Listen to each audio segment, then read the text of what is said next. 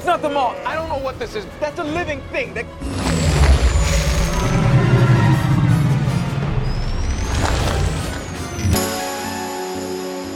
This is For Our Love of a Galaxy Far, Far Away. It's a galaxy as big as our imaginations, or as close as a member of the family. This is Forever Star Wars. Hello there.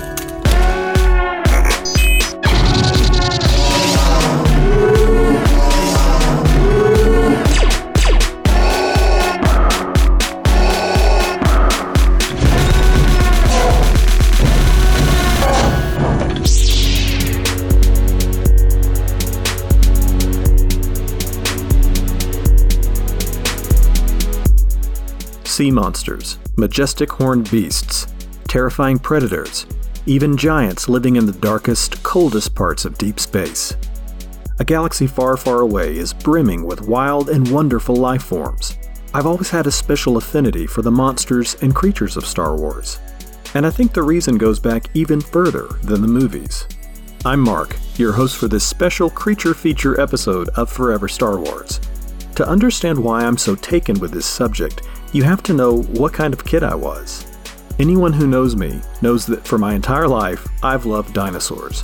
And of course, that fascination started young. Lots of children feel that way about prehistoric animals, but for me, dinosaurs were more than just amazing giants that populated the pages of natural history books. They were like mythical creatures, but they were real. They actually walked the same earth I did. I think it was this feeling of awe and wonder that made dinosaurs more special than just cool toys to collect and play with. And as that kind of kid, I was hardwired to find any and all monsters and creatures fascinating, and Star Wars had plenty to show me. Star Wars is a modern mythology. It takes the same themes and ingredients of ancient mythology and wraps them in the packaging of a space fantasy. One of the oldest elements in great mythologies is the existence of the monster. Beowulf had Grendel, Hercules fought the many headed Hydra, the Algonquin tribe had the voracious Wendigo. Indo European and Near Eastern mythologies were among the first cultures to tell of giant serpents, what we would come to know as dragons, that would thrill and terrify the human imagination for countless generations. Turns out monsters have been a part of mythological storytelling from the very beginning. The creatures of Star Wars are captivating because they tap into that primal cultural memory we all share. But the monsters we see in Star Wars are also the product of a much more recent pop cultural phenomenon the giant monster craze of the 20th century. We're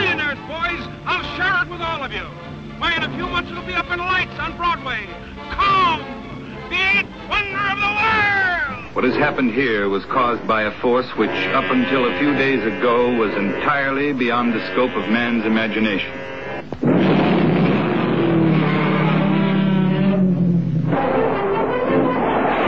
Steve Martin signing off from Tokyo, Japan. and to stay in your memory as the most thrilling sequence ever photographed in motion picture history the terrifying battle with the giant squid.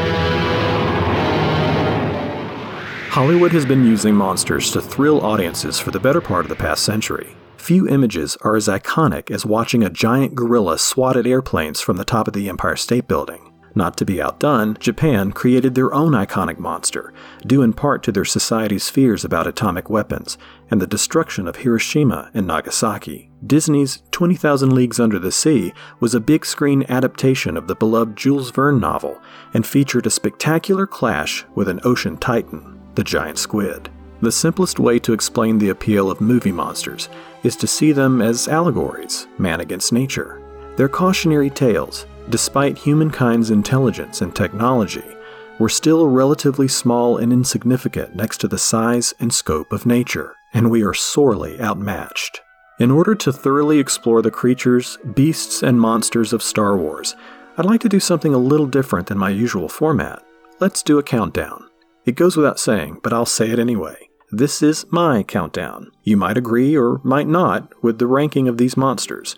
You might even be dismayed that I left one or two of your favorites off the list, so I'm going to briefly highlight some honorable mentions along the way. Hopefully, that'll cover most of them. And if not, you can always email or mention me on Twitter to let me know what I missed. Okay, so I'm only going to feature animals that have appeared in either the films or the animated series. That means no creatures from the expanded universe, from video games, or from the novels. Sound good? Let's get started at number 10.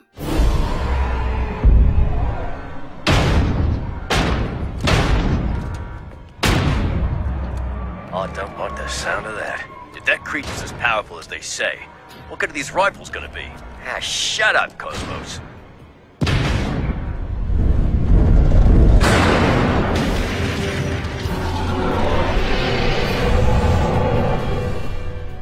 Kicking off the countdown is a monster unlike any other. There aren't many runners up in this category because it's in a category all its own. I guess maybe the Krayt Dragon would be similar, but the Krayt Dragon is disqualified from the list because we only see its skeleton in A New Hope. Number 10 on the countdown pays homage to the classic movie monsters I spoke about earlier. The Zillo Beast was featured in a multi episode arc in the Clone Wars animated series, and it explored what it would be like if a Godzilla type monster was let loose on the city planet Coruscant. The Zillo Beast was discovered on the planet Malastare during the Clone War. The Dugs believed the ancient creature to be only a legend, but the legend was awakened by an electroproton bomb detonated by the Republic, a not so subtle nod to the atomic weapons that created Godzilla in the 1954 movie. I chose the Zillo Beast for my countdown because of its close ties with its source material. The monsters and beasts of Star Wars have always been throwbacks to ancient myths or references to pop culture history, so telling a Godzilla story in a galaxy far, far away wasn't much of a stretch.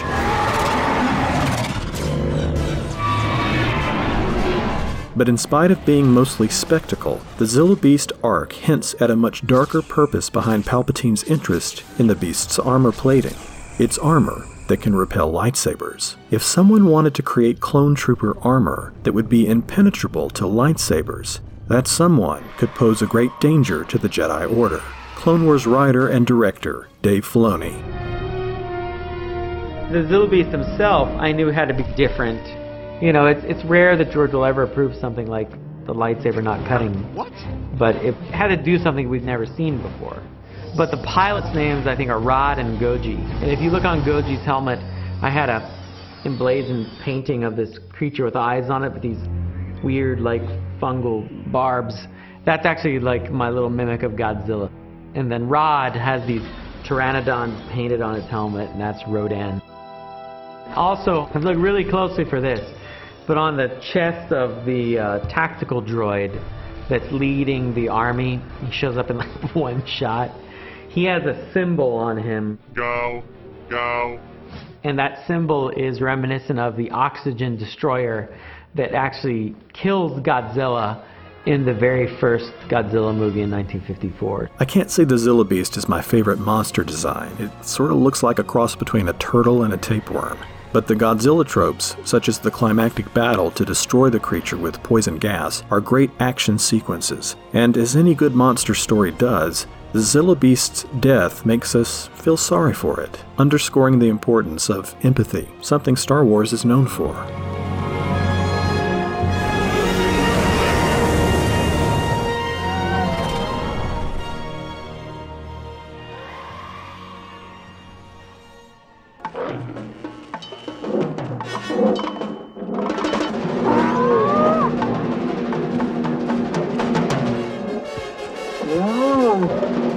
Next on the countdown is a kind of animal seen often in the Star Wars films and TV series. Mounts, or domesticated riding animals, are everywhere in a galaxy far, far away. Honorable mentions go out to the Boga from Revenge of the Sith, the Ronto and the Eopie from The Phantom Menace, Fathiers from The Last Jedi, and Blurgs in the Ewok movies, Clone Wars series, and The Mandalorian on Disney Plus. But number 9 goes to the noble resident giants of the desert planet Tatooine, with hair down to their feet and cruller shaped horns, these gentle behemoths made quite an impression on audiences back in 1977. In an era before computer effects, the Banthas were achieved using an ingeniously practical solution. It was a costume, thrown over an elephant. Margie, as she was called, was an Asia elephant on loan from Marine World Africa USA. And you can even see her trainer in A New Hope when the Tusken Raider jumps on the Bantha's back. That's him. Though not ideal for either the Death Valley production or Margie herself, George Lucas made the most of the Bantha costume for these shots. And I have to say, the effect is pretty convincing, if not comfortable, for poor Margie. During this episode, I'll be referencing a fantastic book that you should really check out. The Wildlife of Star Wars, a field guide, gives so much information on the Bantha species, along with highly detailed illustrations by Lucasfilm designer Terrell Whitlatch. Banthas live in matriarchal herds of up to 25 individuals. Highly intelligent, banthas can grow as large as 4,000 kilos and live as long as 100 years. They're not only domesticated by the Tusken Raiders, they also share a deep interspecies bond with them, with Tuskens growing close to their bantha mount and forming a lifelong bond that's only broken by the death of rider or mount.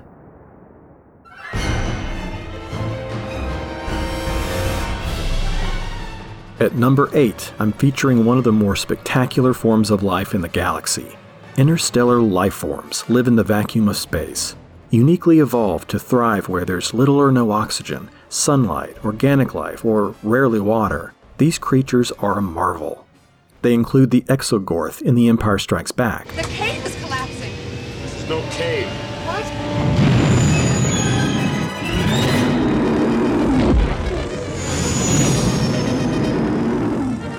the Purrgils or space whales of Star Wars Rebels animated series. Okay, we're low on fuel, surrounded by asteroids, and caught in a swarm of Purrgil. How is the situation improved exactly?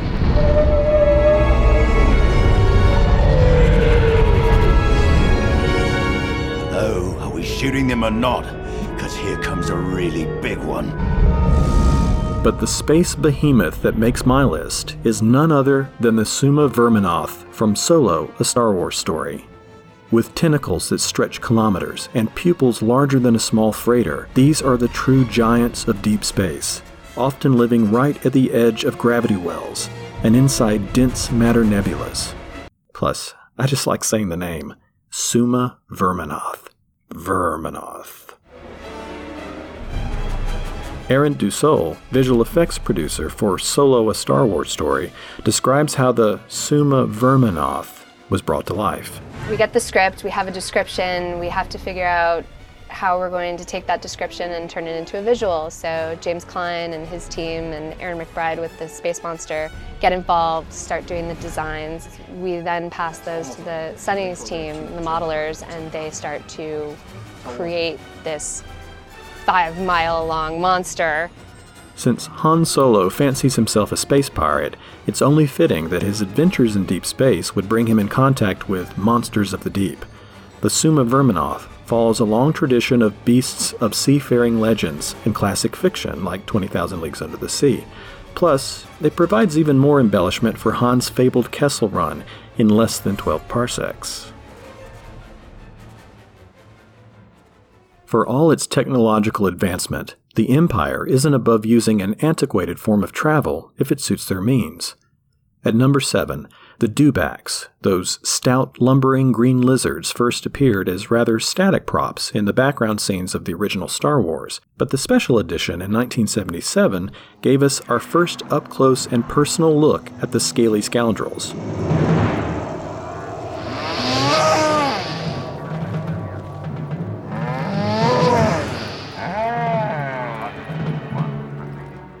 Why would stormtroopers utilize live animals as mounts? Someone was in the pod. The tracks go off in this direction. Look, sir, droids. They have a variety of strange and wonderful walking transports, for instance. George Lucas has a pretty good answer.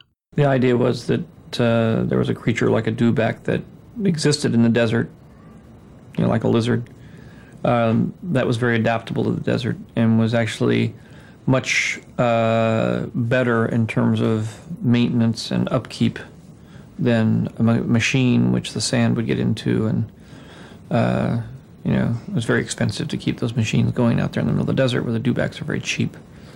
Uh, to run, and uh, they last a lot longer. The original Star Wars featured large static dummies that didn't move very much, except for in the head, so they didn't have a lot of screen time. But the special editions gave Lucas the chance to play around with the digital technology and show the impressive size and detail of dewback mounts as troopers search for clues around the ejected escape pod. The Wildlife Field Guide publication has a great section on dewbacks with lots of illustrations detailing these reptilian desert dwellers. For instance, do you know why they're called dewbacks? It's because they get moisture from licking the dew off the backs of other members of their herd. They're also very easy to domesticate if raised from an egg, and although slow moving, they can be known to reach 50 kilometers per hour during short bursts of speed. Terrell Whitlatch describes some of the thought behind her redesign of the dewbacks for the special edition. And I thought about, well, what is a dewback like? You know, I started thinking about their personality, you know, obviously how large they are, how heavy are they. That um, was pretty important, the sheer bulk of the creature. And how fast could it move? Then I thought, well, do they have, how many babies does it have? You know, how long do they live? All kinds of thoughts like that. And um, I figured that it may have some um, characteristics like a camel, like a dromedary. And so I added some features like these calluses on the chest and on the elbows. I emphasized the hump up here on its neck a little bit because perhaps it stores its fat because it has to go long periods of time without eating. It just has a thick rhinoceros like skin, and the feet have spongy pads like a camel's feet. The new and improved dewbacks were unveiled in the wake of Jurassic Park, another of my all time favorite movies. And out of all the creatures on the top 10 list, the dewback is the most dinosaur like. And being a huge Jurassic Park dinosaur freak, how could I not put it on the list? Start to walk. Which way? Anyway, just walk forward. If we could turn around to us slightly. If you ever have the chance to watch vintage behind the scenes footage of the making of The Empire Strikes Back, you'll notice that the sixth creature on my list was a rather difficult one to pull off convincingly on camera. The Wampa of the planet Hoth is a towering, terrifying, abominable monstrosity. But if you get a decent look at the suit used for the movie, he's anything but terrifying. Lumbersome and awkward, the Wampa looks more like a poorly designed mascot for the Hoth hockey team. The behind the scenes footage shows the actor struggling to keep his balance in the snow, frequently falling over as he tried to drag Mark Hamill by his foot. Half a dozen crewmen would then scurry over and surround the furry klutz and work to get him back on his feet. Okay. Okay, Des. Right, lift.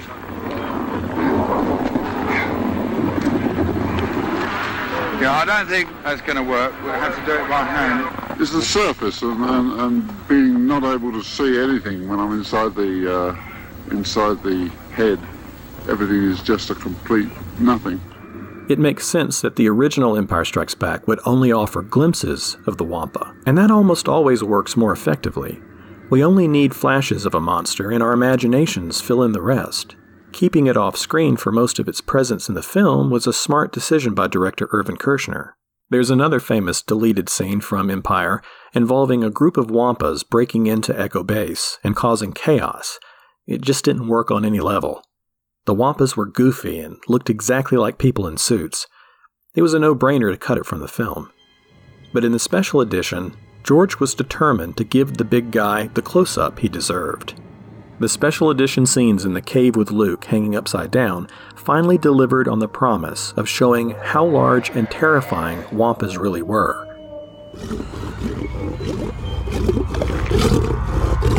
The shots of it eating a tauntaun, its mouth covered in blood and gristle, conveys the visceral horror of this wild beast of the snow plains. And it gives our hero another monster of myth to slay on his hero's journey. In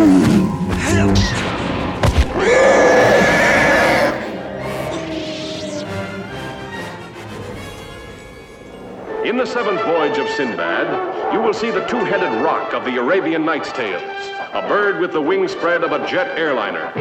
You will see it attack a shipload of sailors and carry Sinbad away in its talons.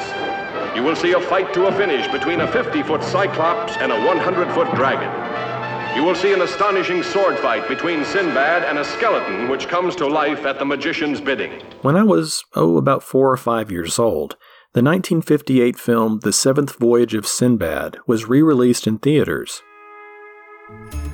Its stop motion monsters were about the only thing I remember about it, but that was enough to leave an impression. George Lucas, being a fan of movie history, was aware of the contributions of Ray Harryhausen, the special effects animator who brought to life the original King Kong.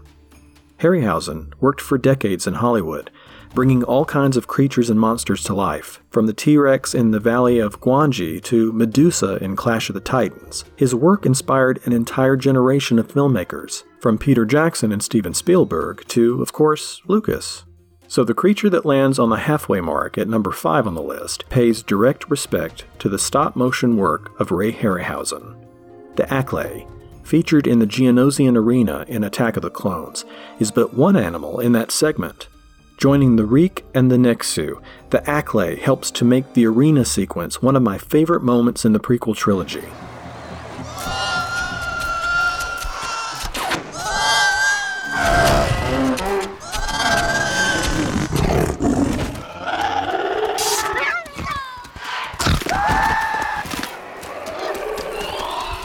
I've got a bad feeling about this. The Acklay itself, it was just one of those characters that I was really honored to be able to work on because it was just different. Danny Wagner, model maker for ILM. Cross between, I mean, like an insect type, uh, kind of like a like a reptile. Um, has all these little details on. Um, the back is kind of furry. It looked like one of those characters that was really just very original because it had all these different elements to it, and the detail was like trying to put different animals or different insects and put them all meshed into one character. Wagner brings up a good point about what makes good design for all of the creatures on this countdown. They're grounded in something familiar. The Acklay, while complex in its design details, has an instantly recognizable silhouette. It's basically a crab. It also has a shape similar to a praying mantis. So with the Acklay, you get this weird, unsettling hybrid, with a head that's not like anything at all. It's the perfect monster marquee attraction. I'm sure Ray Harryhausen would have designed something much like it if he'd been around to lend his artistry to the prequel trilogy.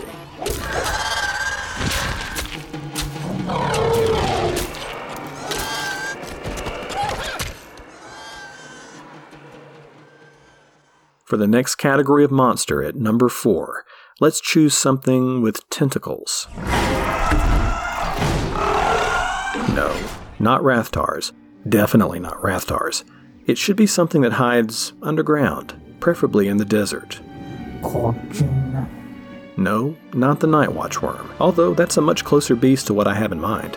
Sticking with the execution theme of the Acklay and the monsters of the Geonosian arena, I'd like to feature an even more blood curdling choice the creature that provided Jabba the Hutt and his court with spectacle executions in the pit of Carkoon.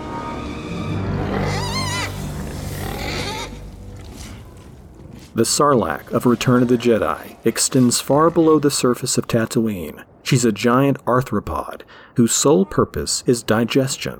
Her gaping, fang lined maw, beak tipped mandibles, and tentacles are the only thing visible on the surface, usually at the base of a dune, with steep grades treacherous to both unlucky animals and unlucky prisoners of Jabba the Hutt.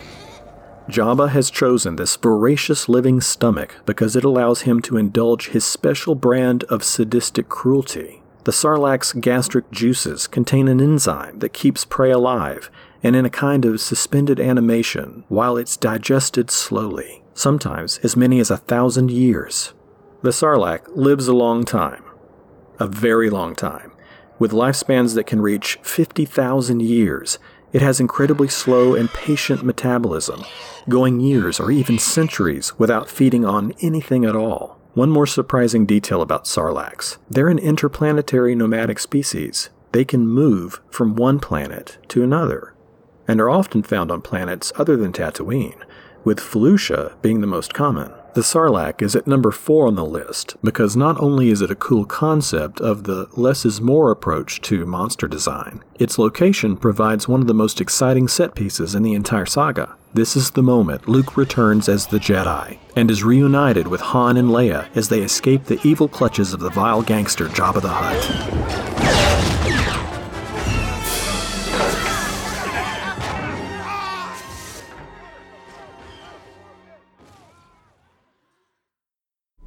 Visa give you sa una bongo. The speediest way to the Naboo tis going through the planet core. Now, go. Thank you for your help. We leave in peace. Master, what's a bongo? A transport, I hope. Lucas was like a kid in a candy store when it came to the Phantom Menace.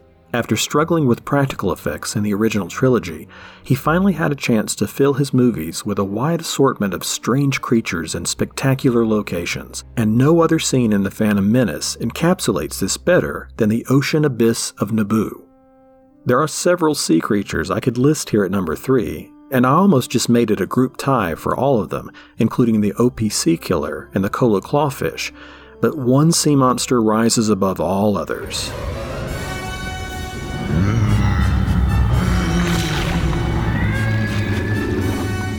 There's always a bigger fish.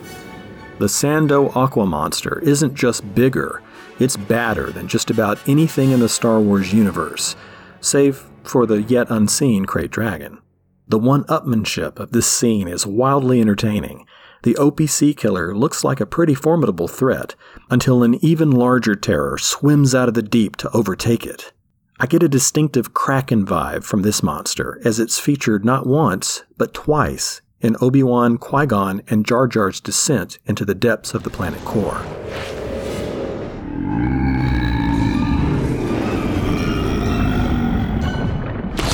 The Sando is another one of Terrell's creature designs, so I'll let her explain where she got the inspiration for it. I wanted to make it more mammalian, even though he has got gills. There's a lot of panther, there's a lot of tiger in this animal, crossed with an otter, a little bit of whale, and a little bit of deep water um, fish, just for the luminescence, and a little bit of the tail.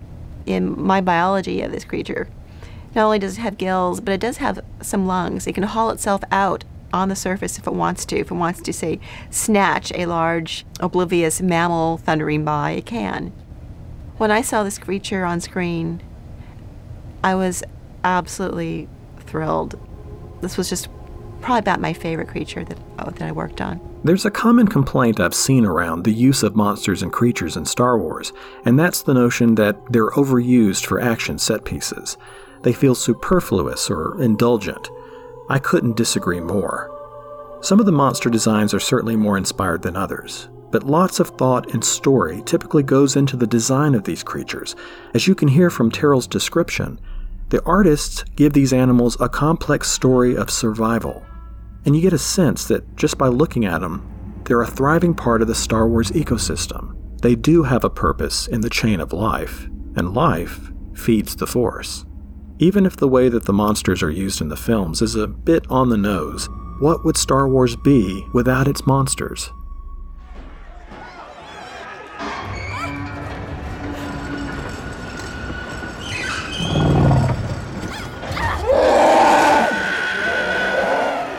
Here we are at the penultimate choice on my countdown list. The Beast almost made it to number one. It's just that good. There's a trick in movie making that I mentioned before delaying the reveal of a monster for as long as possible. Classic examples are the aforementioned Wampa and even the shark in the movie Jaws. You heard him. Slow ahead. Slow ahead. I can go slow ahead. Come on down and chump some of this shit. They happened that way because of problems in the production, so withholding them from the audience was a way to make the most of this limitation. You're gonna need a bigger boat. But it turned out in both cases to be a highly effective approach. Allowing the minds of the audience to run wild always builds anticipation. Jurassic Park does this as well by waiting more than an hour before finally showing the show stopping T Rex. In Return of the Jedi, we aren't allowed to see what's lurking in the dungeon of Jabba's palace. When he drops Oola into that pit, we know it can't be good for her.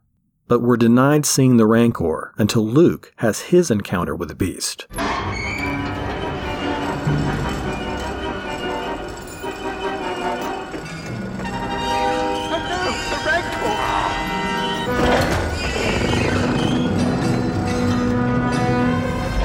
The Rancor monster was George coming in and saying, hey, we need a big monster for this pit scene.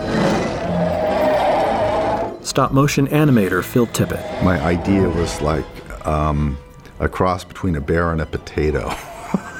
there were rods that would allow the feet to walk. There were rods that came up the arms, allowed the arms to twist and the hands to open. That were that were operated by another operator, and then I would uh, drive the head of the thing. With there was a hole in the back, and I could put my hand in its mouth. As a kid growing up, I assumed that every creature on Tatooine was native to the planet, but this isn't so with Rancors. Standing 5 meters tall and weighing up to 1,650 kilos, they're actually indigenous to Dathomir and are domesticated by the witch clans who call it home. The Rancor in Jabba's dungeon was a gift, like a pet. It even has a name Pateesa, which is Huttese for friend. What lands the Rancor at number 2 isn't just the design, which is amazing. Its fangs and claws are menacing, but there's something sad and empathetic about its beady little eyes and short bulldog like face. Luke's encounter with the Rancor is a straightforward guy fights monster action set piece, but it takes a turn towards the end that's unexpected.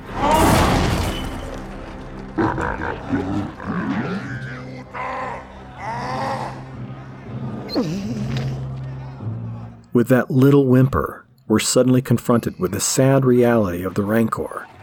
It was a victim of Jabba's cruelty too, and instead of the rousing cheer that usually occurs when a hero slays a beast, instead, we kind of feel sorry for it.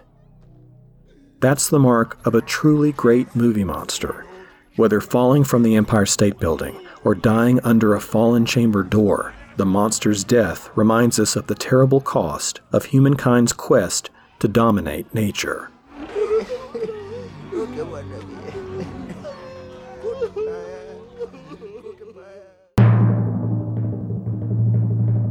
Here we are, number one, my absolute favorite creature in the galaxy far, far away. Any guesses? Okay then, without any further ado,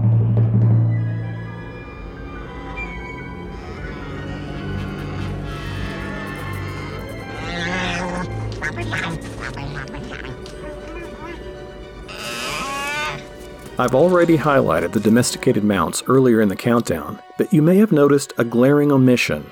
That's because this mount stands tusks and shoulders above all the others. The Tauntaun of The Empire Strikes Back was the very first time in the Star Wars movie franchise, chronologically speaking, that we got to see an up close and personal view of a magnificent and weird beast of the Star Wars galaxy, complete with icy breath, convincing fur, and a voice that's hard to forget. The introduction of Luke riding a tauntaun at the beginning of the movie was the first indicator that The Empire Strikes Back was going to be a very different kind of sequel. Animator Phil Tippett. The Tauntauns and the Walkers were the two first things that got the stop motion department up and running on Empire, making replicas of kind things that you could not produce any other way, and making articulated models of strange creatures putting them in photographic backgrounds and trying as hard as you could to make it appear as though those performances that were shot one frame at a time had the same mass and weight and lighting effects as the photographic backgrounds that your live characters are in. The Tauntaun is the preeminent example of what I like to call fantasy verisimilitude. It's something that the art designers of these stories have been using throughout the franchise 40 plus year history. It's the practice of taking a far out idea for a new and unique creature and designing it with real world influences, things that are vaguely recognizable. The Tauntaun is a hodgepodge of real world animals. It's got horns, but they face forward like the tusks of an elephant. Its face is reminiscent of a camel. It has tiny mammalian ears, like a rodent, and the fur of its body is very rat like, but its overall anatomy is that of a theropod dinosaur and as a 10 year old who loved dinosaurs, I was smitten at first sight. The Tauntaun was unlike anything I'd ever seen. George wanted to see some designs for this creature that was essentially a horse. And I think it was characterized as a snow lizard. So I just did a whole bunch of, you know, eight or 10 drawings. And then I did like a little clay maquette of one of the drawings with a little rider on the back of it, which was my best guess we brought that up to George, and he picked. He said, "Well, this looks like a good, good one."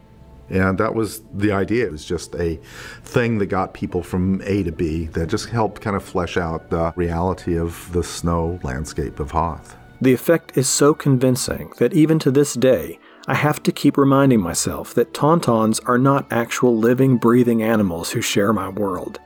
They came from the imagination of the artists. And that imagination has no limitations when the world is their canvas. I'll let Terryl Whitlatch take us out of this episode in her own words about the wonderful inspiration that she gets for these wild, wonderful animals of Star Wars. Star Wars creatures are animals that you can relate to. You think, I, I saw something like this in the zoo or the aquarium or my dinosaur book.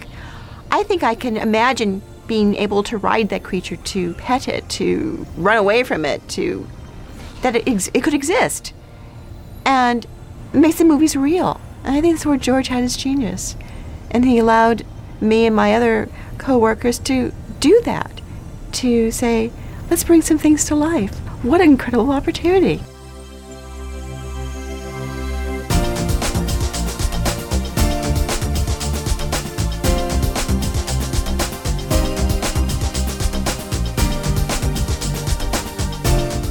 That's a wrap on this special countdown episode of Forever Star Wars.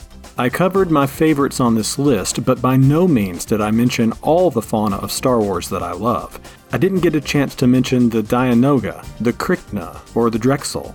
I could fill hours of airtime talking about each of them. But I want to hear what you love. What's your favorite pick? Let me know on Twitter. You can find me at DJ M Marquis, spelled DJ double M A R Q U I S. My Instagram is mmarquis1205. And if you haven't already, subscribe to the Clashing Sabers podcast so you'll be notified when there's a new episode of Forever Star Wars, or Starships, or Don't Burn the Sacred Texts. And check out ClashingSabers.net for more insightful commentary on this galaxy far, far away. Take care. I'll see you soon. The views and commentary of Forever Star Wars do not reflect those of Lucasfilm or Disney. All licensed sound and music are property of their respective copyright holders. Clashing Sabers and Forever Star Wars are not affiliated with Lucasfilm, Disney, or any of their subsidiaries. The commentary and production of this series is the property of Clashing Sabers and Forever Star Wars and may only be used with permission. Until next time, may the Force be with you. And always remember he looks strong enough to pull ears off a Gundark.